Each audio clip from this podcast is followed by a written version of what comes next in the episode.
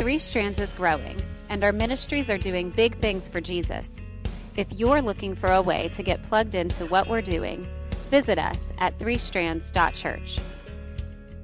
We're glad you're here this morning. If you're just joining us, we're in week three of our series, Talking Funny. Okay? And uh, this has been enjoyable for me just to look at some of these scriptures, and hopefully it has been for you too. Um, but today's phrase, I don't know if you heard this one or not. Today's phrase is madder than a wet hen. And the meaning behind the phrase is simply that when a farmer goes in to remove the eggs from a hen's roost, if the hen refuses to get up, the farmer can then take some water and just splash the hen, making her angry. But she'll get up, and then the farmer can get the eggs. And so she's mad at you for taking her eggs, but she's also ticked off because she's now soaking wet. And so, to give you just a little bit of context, on the phrase as it relates to eggs and, and being mad. Uh, let me take you back to when I was about 10 years old and I learned how to make a banana milkshake. Anybody like banana milkshakes? Oh, they're, they're heavenly. And um, I had just finished making one and I was cleaning up my mess there in the kitchen. Uh, when my older sister Charlotte, she's four years older than me, so she would have been 14 at the time, uh, she walks by and she says, Will you make me one? Because it was, it was good. She could tell just by looking at it, it was good. And she, she nicknamed me when I was a kid Brat. That was my nickname she gave me. Just call me Brad all the time. And I don't know why she nicknamed me that, but I responded to her, No, go make it yourself. That's what I told her. That, maybe that's why she gave me the nickname. But, um, but anyway, I was putting the milk back in the fridge. And as I was doing that, I saw some things in the refrigerator that I just thought, man, that would be cool if if we just blend that up and see what happened, you know, just kind of looked at, looked at it afterwards. And so when I did that, I noticed a few things in there that I thought I would like to blend up. The first thing I saw was an egg. And so I took out a couple of eggs and I put them in the blender and I hit the button just to see what would happen. And it blended up, and I just let them go for a minute or so. And I took it out, poured it in a glass, and guess what? Lo and behold, it looked identical to that banana milkshake that I had just made. It was incredible. I thought that's that looks the same, you know. And so some of you know where I'm going with this, don't you? Yeah. And so anyway, what I did was I had an idea and I went and I knocked on my sister's door with egg shake in hand and I had my I still love this. I had my head bowed down in shame, trying to portray that I felt bad for not making her a milkshake. And when she opened the door, she slammed it in my face and said, I don't want one now. And I, in my, in my best sad voice, I, you know, I kind of bowed my head and said, But I made it for you, right? So guess what she did? She got convicted. Yeah, she opened up the door, felt bad, took it. It was only a glass of like that. It's two eggs blended up. And she takes that thing and downs it. Okay? In about three or four seconds, she chugged that thing. And as soon as she took that last gulp, I pointed at her and go, It's an egg, you know?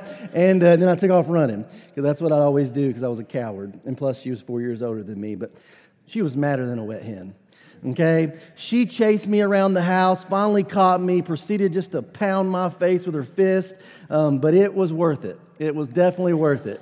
She, uh, she's a lot healthier now because of a lot more protein in her diet now because of, of that. So, but anyway, shell and all, she just drank it. It was, it's good stuff. Anyway, as we read through the four Gospels, it seems as if, as if Jesus realized that most people have been wounded in life that, that most people have had something said to them or done to them, and they're walking around angry and soaking wet. And so, in the sermon that we're going to look at today, Jesus not only offers us some practical wisdom on how to cool off, but also how to dry off. And he says it this way in Matthew chapter 5, starting in verse 21, when he said this. He says, You've heard that um, our ancestors were told you must not murder. If you commit murder, you're subject to judgment. But I say, raising the bar here, if you are even angry with someone, you're subject to judgment. If you call someone an idiot, you're in the danger of being brought before the court. And if you curse someone, you're in danger of the fires of hell. And so, if you're presenting a sacrifice at the altar in the temple and you suddenly remember that someone has something against you, just leave your sacrifice there at the altar. Go and be reconciled to that person. Then come back and offer your sacrifice to God. The writers of the New Testament chose two unique words to describe anger. And one of them is that it means that small spark that only takes just a little bit of hay or a little bit of straw and it burns quickly and then it dies out. This is the stuff that irritates us, the stuff that aggravates us. It's just kind of the little things that just get all over our nerves, kind of like being stuck in traffic in a city or being at a sporting event and, and the ref makes a bad call against your team. It's not the end of the world. It's just the small stuff that gets under our feathers, kind of ruffles them up a little bit, and then we just move on. But the other Greek word is a completely different level of anger. This is the big stuff that simmers and it stews and it eventually just boils over and it spills out of us. It's when someone cheats on us, when someone lies to us or is cruel to us. And we want to just go tell everyone that we know how awful of a person that they are. Well, guys, that's the kind of anger that Jesus is warning us about in this sermon in Matthew 5. And he specifically says that if we are not careful, this kind of anger can lead us down a dangerous, dangerous path. And, and the dangerous path with this kind of anger is that it begins with just getting hurt. We, we feel some emotional pain. But over time, if left undealt with, it can very easily turn into hate. That hurt can turn into hate. Someone owes you an apology. Someone owes you an explanation. So, someone owes you a childhood. Someone owes you a marriage. And you're waiting. But the truth is, they've already moved on. That they're not thinking about you. And here you are left holding the broken pieces of your heart. And if you're honest, many nights you lay there and you just think about what you would do or what you would say if you ran in to that person. And it kind of reminds me of the lyrics of that uh, country song, What I'd Say, written by that great theologian, Earl Thomas Conley, okay? He's a country music singer, but this song said this I hold these conversations in the silence of my room, rehearsing all the things I'd say should I run into you. How's it going? might be what I'd say. You broke my heart, you know, or it looks like rain today. Or maybe, God, I missed you since you went away. You're looking well. Or go to heaven might be what I'd say. I might have misquoted a word there in that song, but it's something like that, okay? There was a classified ad in the newspaper that read, Wedding dress for sale, never worn. We'll trade for a double barrel shotgun. Okay? Now, someone obviously hurt this woman and she wanted to pay him back. She wanted to retaliate. And the truth is, you and I, we've all been there, haven't we? You know, we buy into the lie that says we'll get over it when we get even. And so we think if I, if I could just give them a piece of my mind, right? I mean, if I could, I could just punch them in the face. If I could just sue them for all their worth, then I would get over it once I get even. But you won't. You won't. You, you remember in the movie Forrest Gump when Forrest and Jenny go for a walk and they come upon her childhood home. Remember that part?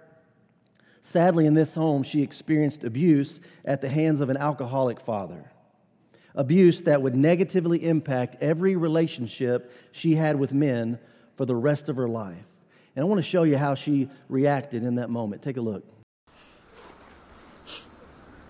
Sometimes I guess there just aren't enough rocks. There's a lot of truth in that. You know, there's not. No matter how angry that you and I get, sometimes there simply just aren't enough rocks in the world. And Jesus recognized that. Whether it's an old wound or a new one, Jesus said if we would just release that hurt to Him and we would surround ourselves with the right kind of people who will, will coach us, then eventually over time, that hurt that we experience can turn into healing. Guys, listen, Jesus never wants hatred to grow in any of his kids' hearts. He doesn't want that for you. So he consistently says in his teachings that we have to choose a path, a path that we want to take. We can choose the path of bitterness or we can choose the path of forgiveness. And the truth is, that all of us have taken steps down both paths, haven't we, at times? But you know, bitterness just it just leads to hatred, where forgiveness can lead to healing. But I get it. Forgiveness is tough stuff. I mean, it just is. I think forgiving someone who's wronged us, along with like loving our enemies and dying to ourselves, is one of the most difficult things that God will ever ask us to do. But listen, we have to remember it wasn't easy for God to forgive us. I mean, it cost Jesus his life. And so every time we forgive someone, we need to remember that it's going to cost us something. But listen, not forgiving will cost us far, far more. So the question becomes then how? How do we forgive? And this is where many churches, I think, have dropped the ball over the years in failing to teach about the subject of forgiveness. You know, psychologists refer to anger as our second emotion. It's usually not the first thing that we feel when someone does something to hurt us. But what we jump to anger because it's easily to, easily to recognize in the human heart. It's kind of like a flame, you know, that we light up. Anger just starts to burn in our hearts. And we get upset, and it just burns within us. But then we, we come to church or we read our Bible concerning what God says about forgiveness, and we get humbled and we get convicted and we pray, God, please, I don't want to be that person. God, I don't want to be bitter. I don't want to be resentful. I don't want to hold grudges in my life, God. Will you just please help me forgive them? So, you know what God does? God says, Yeah, I'll help you and he blows it out. But then we get on social media and we read something that somebody says about that person who wronged us that it was good, speaking positively about them. And that just kind of rubs us the wrong way. And so we go tell our friends, do you, do you know what they did to me? And we stir it all back up and we light the fuse again. Then we come back to church and we sing songs about grace and we remember how much that God has forgiven us. And so we go back to God and we say, God, please, I don't want to drag this around with me for the rest of my life. Will you, will you help me forgive him? You know what he does? He says, Yeah, I'll help, I'll help you. But we have a memory. And that memory makes it tough to forget sometimes, doesn't it? And so the question is, what do we do with that pain? What do we do with it? You know, God gives us some options in the Bible, but we need to understand not just how anger works, but also how forgiveness works. Because the truth is, guys, that forgiveness is like taking out the trash. You, don't just do it once, say, I forgive you, and it's in the past. That's not the way the human heart works. It's a daily, it's a weekly, a monthly, sometimes it's a yearly experience where we take that pain to God, we ask Him to take it, and bring some distance between us and that hurt. Sometimes you got to do it every day. You know, for some of you, it may have been a family member who hurt you.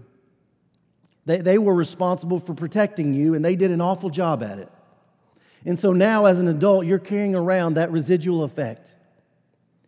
You know what maybe you should do? Maybe you should write it down. Seriously. You should just write it down what they did to you, how it made you feel, and what it's taken from you. And then after you write it down, wad it up and throw it in the trash. And just ask God to symbolically take it from you. God, I'm throwing it away. Right? Maybe it was a friend who stabbed you in the back or maybe they turn their, their back on you. Follow that same process as many times as you need to do it. And realize that, listen, forgiving someone doesn't mean that you're saying what they did was okay. In fact, it's saying the opposite. We're saying that what they did was not okay. But listen, forgiveness means uh, that we're just simply not going to retaliate, that we're giving up our right to get even. I'm not going to pay you back. It doesn't mean you have to be best friends with them. It doesn't even mean you have to have a relationship with them. But it does mean I'm giving up my right to retaliate and get even, not going to pay you back. And can we just be honest this morning and talk about the church? You know, the church has wounded a lot of people. And I'm not saying necessarily that this church has wounded a lot of people, even though I'm sure we've hurt people at times. But Jesus said that sometimes Christians will come to you dressed in sheep's clothing, but on the inside, they are ferocious wolves. You know, some of the meanest people in the world claim to be Christians. So, so maybe you need to write that down what they did to you, how it made you feel, what, what they took from you, and throw it in the trash and give it to God. Look at Romans 12, verse 17. It says, Never pay back evil with more evil. Do things in such a way that everyone can see that you are honorable. Do, do all that you can to live in peace with everyone. Dear friends, never take revenge. Leave that to what? The righteous anger of God. There is a righteous anger. For the scriptures say, I will take revenge, I'll pay them back, says the Lord. Now, guys, I, I, listen, I know it's easier said than done because our flesh wants to get even, doesn't it? You know, one of the things that we can do to help us in this area is to learn from those who have had to forgive some monumental things in their life. People like Pope John Paul II. You know, on May 13th, 1981, in St. Peter's Square in Vatican City, Pope John Paul II was shot and wounded by Mehmet Ali Agca while he was entering into the square. And the Pope was struck four times, and he suffered severe blood loss. And Agca was apprehended immediately, and he was later sentenced to life in prison by an Italian court. The Pope had to go through multiple surgeries and rehab, but later he requested a meeting with this young man, and we have a picture of the meeting. There it is. And in that meeting, he said to him, I love you, I forgive you, I want what's best for you. And eventually, this guy became a Christian. Well, that meeting ended up on the cover of Time magazine here, and where the headline read, Why Forgive? Why forgive? And the Pope gave a great answer when he said this He said, It's better to forgive than to be bitter. It's better to forgive than to be bitter. Well, this, young man, uh, this young man's name is named Tagunda Mavima okay? And a few years ago, he graduated from high school. He went to a party. He decided to get drunk and decided to get behind the wheel of a car take, and taking the lives of a 15 and a 17 year old. And at his sentencing, he was sentenced to three years in prison. The dad of the 17 year old who died asked the judge in the courtroom if he could give this young man a hug. And the judge granted the request. And here's a picture of that exchange, that encounter. And you know, when he hugged him, when he hugged him, he said to him, We all make mistakes. And even though your mistake cost my son his life, I want you to know that I love you and I forgive you. Here's a dad who decided that he wanted to walk out of that courtroom with less anger than what he walked into it with a dad who understands 1 Corinthians 13, where it says, Love keeps no record of wrongs. A dad who understands that forgiveness, as tough as it is, is a better path than harboring hatred in your heart. So, so can we just steer this conversation in the direction of where we are as a country right now? You know, many of us are surrounded on a daily basis by a lot of angry and unforgiving people, aren't we? And you know, as Christians, we're called to be different. We are called to be set apart. And I was reading a commentary this week. It wasn't a great theologian, it was on Facebook, but uh, it was a post. And, and this past week, this girl was getting blasted for not wearing a mask and social distancing. And to her credit, she maintained her cool and, and she explained, you know, that she has beliefs as well and isn't forcing those down her attacker's throat and would appreciate the same treatment. But, but then it got ugly and it reverted to name calling and religion bashing. And as always happens, one person ends up eventually blocking the other. I don't know if you ever read stuff like that on social media or not, but, but here's the truth regardless of what group that you side with, the truth is that you and I, as Christians, are called to love both groups. We have to love those who wear masks and those who think they're stupid. Those who believe the vaccine will save their life, and those that believe the vaccine causes more harm than good. It's not an option for those of us who follow Jesus to treat people the way that they sometimes treat us. We have to love both. I mean, Jesus' own brother in James 1:19 said this. Understand this, my dear brothers and sisters. You must all be what? Quick to listen, slow to speak, and slow to get angry. And listen, he says, human anger not going to produce the righteous life that God desires. It's not going to happen. So, in that one sentence, James gives us two things that you and I can do in this explosive culture in which we live. And the first one is this first thing he says is to listen carefully. Listen carefully. You know, when someone really listens to you, don't we feel loved when that happens? Someone just intently listens. Listening is one of the most, the easiest, most practical ways to show love. But it's also one of the most neglected ways that we show love. I mean, in our culture right now, think about it. Everyone is an expert on everything, aren't they? And nobody wants to listen. Everybody just wants to speak, or I would call it vent. They just want to vent, you know. And there are debates and opinions on masks and vaccines and whether even we should be gathered indoors still. Listen, there's good arguments on both sides of all of that. And everyone wants us to pick a side. I get it. But you know as well as I do that when you pick a side and agree with one group, that you are going to anger the other. And some people respond with this I don't care. I don't care if I, if I anger the other group. I don't care about them. You know, they can go to hell in a handbasket for all I care. Really? Listen to you. God has called us to care, even with those people we disagree with. Listen, the only ones you don't have to love are the ones that Jesus didn't die for. That's it. Only ones you don't have to love. We got to love everybody. Matthew 5, verses 43 and 45 says this Jesus said, You've heard the law that says, Love your neighbor and hate your enemy, those people you disagree with. But I say, Love your enemies. Pray for those who persecute you.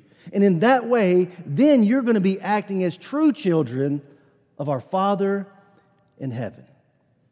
Guys, when we read God's word, we see that Jesus didn't fight with people, but for people. He didn't threaten them, He died for them. And our goal as Christians is not to make a point, but to make a difference. To make a difference. And with all the other voices that are competing for our attention, our affection, and our allegiance, guys, if we are not careful, we'll miss the voice of truth.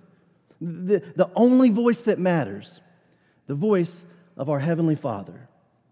So, a challenge for us this week is to be careful who we listen to, but at the same time, listen carefully. Because Satan is speaking very loudly in our culture right now, isn't he? James also says in that passage to speak carefully. Not just listen carefully, but to speak carefully. You know, earlier this year, there was a local pastor who felt the need to talk in a negative light about our church in his sermon, and he was insinuating, uh, telling people that, that we're telling people that they're okay when they're not okay. And then he went on to say, and I quote, he said, I researched this church this past week, reading what they were about, and it looked pretty good on the surface, but I got to this one statement that talked about how much their typical services were. And I thought, how do they know how much time their service is going to be? It ought to go as long as the Holy Spirit leads. And I read about how the service was structured and how they teach. But that's a contradiction to the Word of God because nowhere in there do they talk about preaching. And my God said in His Word that it's by the foolishness of preaching. I knew it was us because we're only two churches in the county have a website, first of all, okay? And, uh, and it's under our what to expect part. And it does say that our church service typically lasts about 70 minutes, features a mix of multimedia, singing, teaching, and prayer. It also says, which he neglected to mention in his sermon, that our goal is to make Jesus Christ the center of everything we do. And so, just on a side note, when Jesus delivered this Sermon on the Mount here, he was preaching and teaching, you know, and we just try to follow Jesus, what we're doing up here, you know. But what disappointed me with what he said is that's being divisive. The truth is, we're all on the same team. Every Christian church in this county should have as its mission to seek and to save lost people because that was Jesus' mission. Whether it's Baptist or Methodist or Pentecostal or Anglican or Presbyterian or non denominational church, we all want to bring people to Jesus. And my point is that simply we have to speak carefully. Our goal is not to tear down other Bible believing churches, uh, tear them down over matters of preference, like how long our church services last, or whether you call what I'm doing up here this morning teaching or preaching. The, the challenge for us when it comes to speaking carefully is that as Americans, we can say whatever we want. We can say it whenever we want, wherever we want, however we want. I mean, it's a fundamental right that we have protected by our laws called freedom of speech. And guys, social media has given us a platform unlike any other to express that freedom, hasn't it? But listen, as Christians, not just Americans, but as Christians, we need to be careful because as Christians, we're not always afforded that right. As a matter of fact, Jesus says if we're going to follow him, that we can't say whatever we want, however we want, wherever we want, and whenever we want. He put parameters and boundaries on our speech, and for good reason. You know, Jesus, when you read through the Bible, always spoke the truth, and we should do the same. But how we deliver that truth matters. Jesus delivered it in love. And so the question we need to ask ourselves in the moment is this Should I say this? What am I about to say? Should I say this? And if the Holy Spirit leads us to say it, then we should. But the very next question right after we should ask ourselves is this Should I say it right now? Should I say it? And if so, should I say it right now? Because the right thing at the wrong time is the wrong thing. And so look at Proverbs 21 23. Because sometimes we should say stuff, just maybe not right then. But it says, Watch your tongue and keep your mouth shut and you'll stay out of trouble. Pretty simple, right? But the opposite of that is just as true. And Jesus got more specific when he said in Matthew 7, verse 1, I like the way the message paraphrases these two verses. It says, Don't pick on people, jump on their failures, criticize their faults, unless, of course, you want the same treatment. That critical spirit, it's got a way of boomeranging. Titus 3 9 is a little more blunt when it says, just don't get involved in foolish discussions. Man, guys, we should take that verse to heart when it comes to social media. Just don't get involved in foolish discussions. You know, there's also an acrostic that will help us with people when they're critical of us. It's just the word think. And it asks some very simple questions. The first one is this the T Is it true? Is it true? H, is it helpful? The I, is it inspiring? Is it necessary? And the K, is it kind? And if it's not these things, then maybe we shouldn't say them at all. That's something that all of us need to be reminded of. You know, I'm, I'm still learning this because sometimes my idle talk comes across as unloving at times, I know. But um, Dr. Henry Cloud, in his book Boundaries, written years ago, he talks about how we have to forgive people, but we don't necessarily need to trust them, that we don't have to have a relationship with them again. And then he goes on in his book to share a story about a man who owns a large company here in the United States. And he had several factories around the country, and he had hired his son to learn the trade and kind of rise in the ranks, and, and hopefully he was going to take over for him when he eventually retired. And so his son had worked his way up and he become a manager at the supervisor level. And one day, when his dad was walking through one of the factories, he, he overheard his son berating an employee. And he wasn't just only uh, berating him, he, he, was, he was cussing him. And so quietly, he pulls his son aside and, and he asks to speak with him in the office for just a minute. And they get in there behind closed doors, and, and the dad said, Son, He, he said, I wear two hats in this relationship I have with you, and, and it can be a little tricky at times.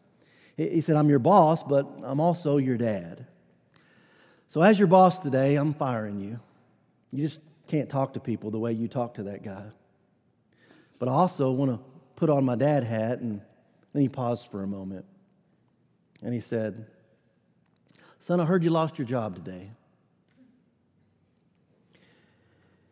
Many of you have walked enough mileage with God to know how this works. There are days when He's going to correct us. We're going to say the wrong thing, and He's going to put the boss hat on, and rightfully so. But at the same time, He is going to put the dad hat on, and He's going to remind us that He forgives us as quickly as He corrects us.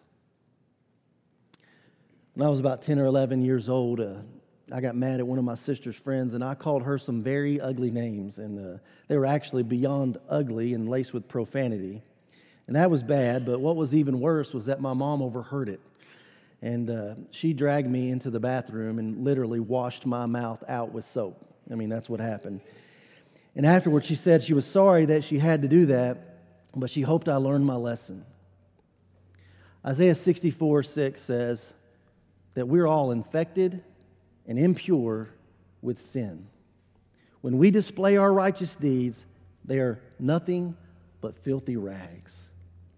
Guys, the truth is this that our sin has made us dirty, and no amount of soap is going to clean us up again.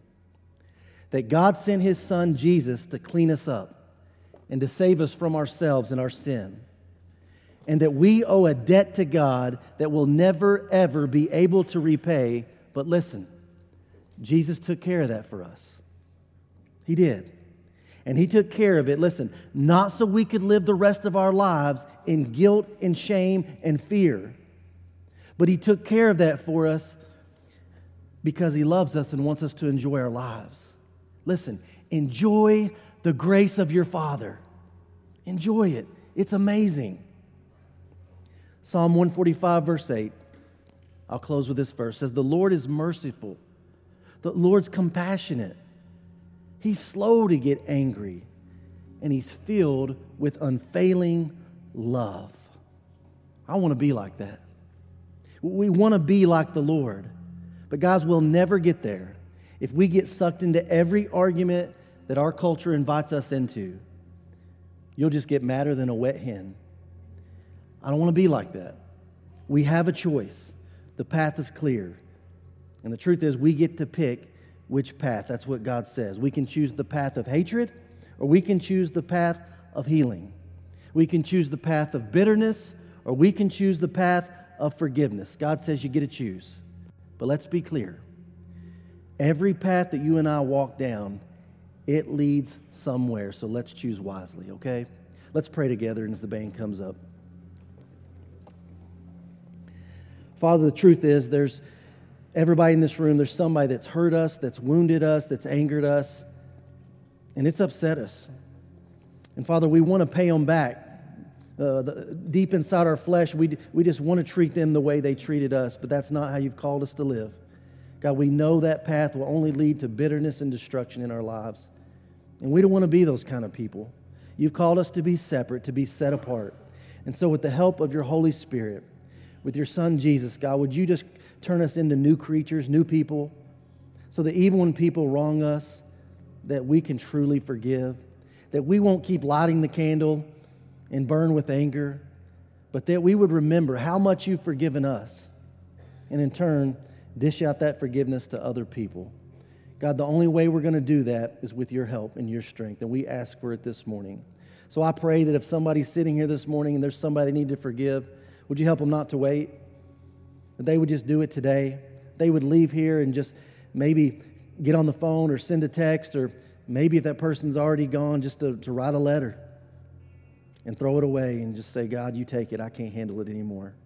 Would you release some people this morning, Jesus, from bitterness and help us to choose to be like you and forgive? It's in Jesus' name that we pray.